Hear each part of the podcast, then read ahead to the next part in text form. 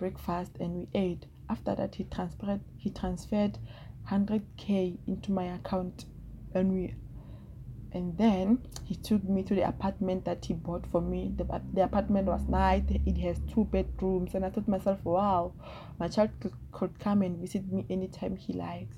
He bought me a car of my dreams bmw i did makeover. I looked beautiful. Then from that day i was able to take care of my family back at home i was able to take care of myself i was living the life i dreamed of living i lied and told them that i'm working at home this dragged for years. Sometimes I would wake up covered in blood and sometimes not able to breathe and my legs shaking.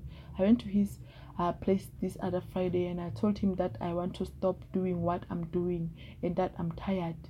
He told me that I will